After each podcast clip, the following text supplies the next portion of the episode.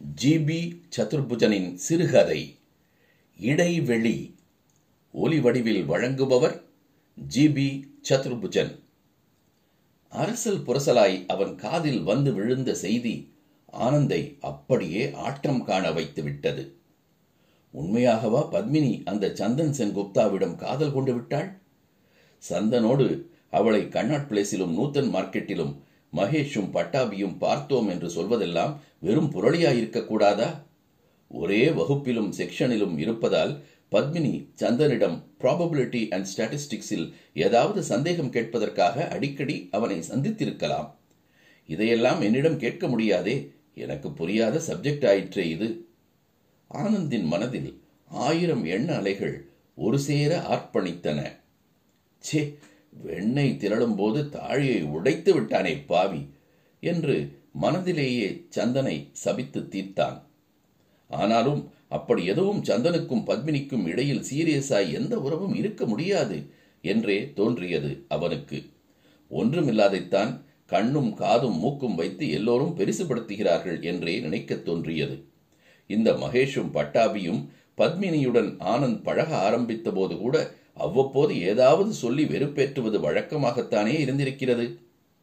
ஒன்றா இரண்டா தொடர்ந்து மூன்று வருடங்கள் மனதிற்குள்ளேயே பத்மினியை பூட்டி வைத்து காதலித்தது ஆனந்துக்குத்தானே தெரியும். பத்மினி பத்மினி என்று அவனை அறியாமல் நேரம் காலம் தெரியாமல் அவள் நினைவிலேயே கழித்தது.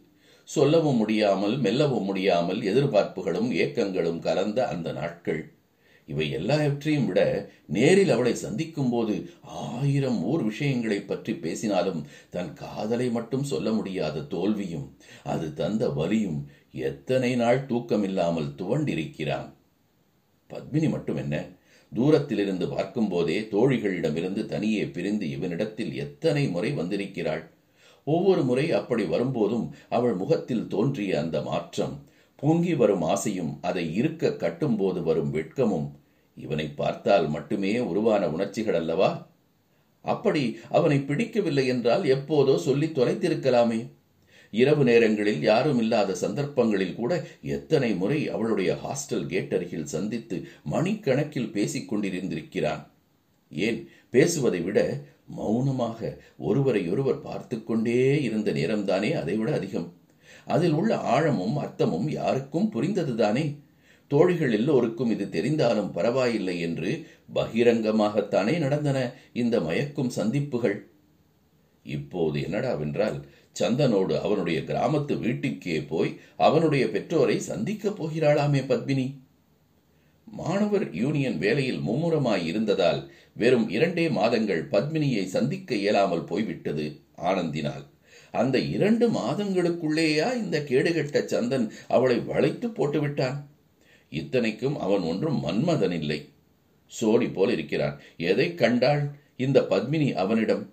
ஆனந்துக்கு வெறித்தனமாய் கோபம் கொப்பளித்தது. தான் செய்த ஒரே தவறு. அவளிடம் நேரே தன் காதலை தெரிவிக்காததுதான். தகுந்த சமயத்தை எதிர்பார்த்து கொண்டே காலத்தை கடத்தியதுதான் என்று ஆனந்துக்கு தோன்றியது. சுய பச்சாதாபத்தில் துவண்டான் அவன்.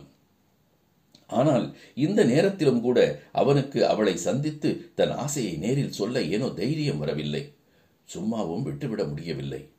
இந்த இக்கட்டான தருணத்தில் அவளுடைய விருப்பத்தையும் சம்மதத்தையும் பெறாவிட்டால் வாழ்வு முழுவதும் நிழல் போல் அவள் நினைவுகள் மட்டும்தானே மிஞ்சி நிற்கும்.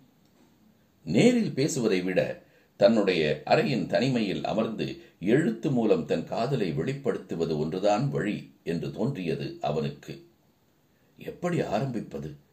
நேரில் பேசும்போது சாதாரணமாக பத்மினி என்று கூப்பிட்டுத்தான் பழக்கம் அவனுக்கு. சர்க்கரை கலந்த வார்த்தைகளை தித்திக்க தித்திக்க காதலை தைரியமாக சொல்ல தெரிந்திருந்தால் இந்த சந்தன் செங்குப்தா இடையிலே இப்படி நந்தி போல் நுழைந்திருப்பானா? எழுத்தில் கூச்சத்தை விடுவது நினைத்ததை விட எளிதாக இருந்தது அவனுக்கு. உயிருக்குயிராய் கலந்து விட்டவளே பத்மினி என்று ஆரம்பித்தவன் தன்னுடைய உள்ள குமுறலையும் காதலின் ஆழத்தையும் வார்த்தைகளில் வடித்தான். அவனுடைய எழுத்தில் கசிந்த காதல் ரசத்தைக் கண்டு அவனுக்கே மலைப்பு தட்டியது. தன்னாலும் இப்படியெல்லாம் எழுத முடியுமா?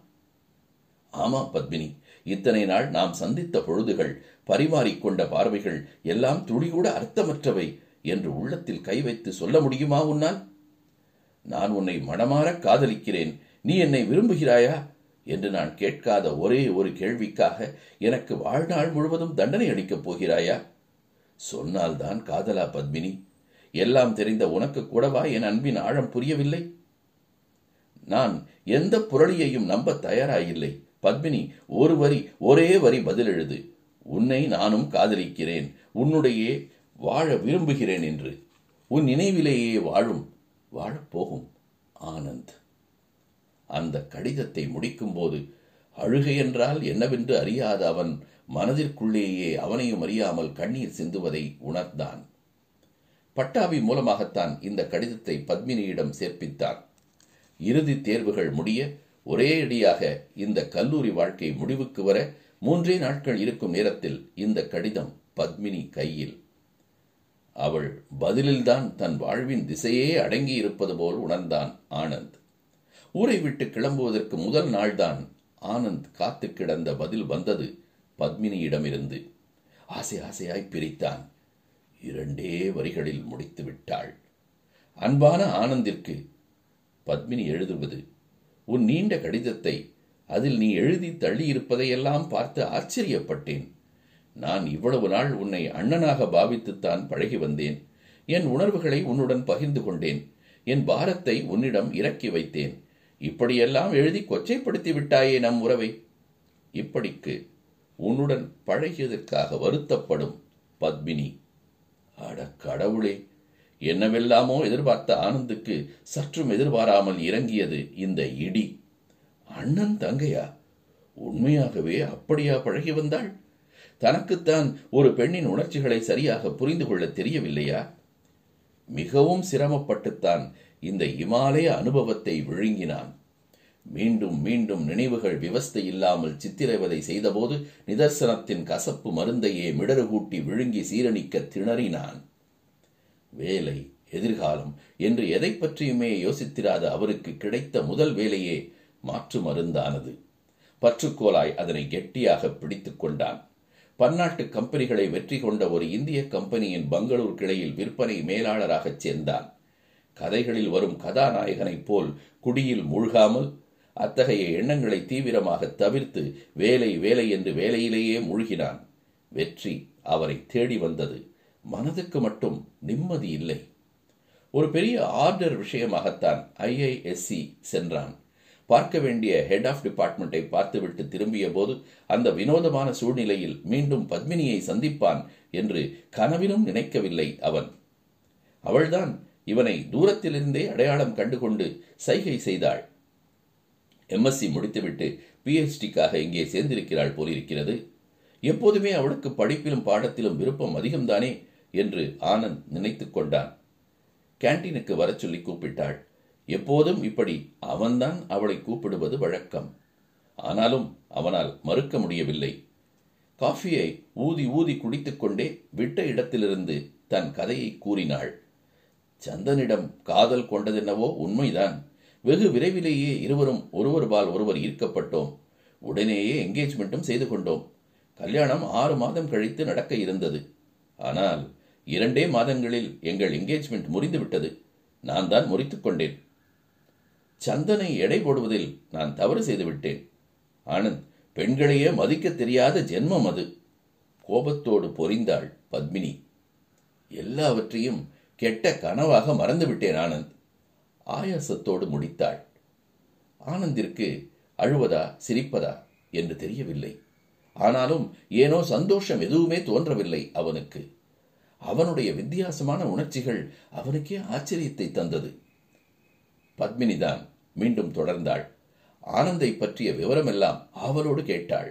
வேலை சம்பளம் எல்லாம் தெரிந்து கொண்டாள்.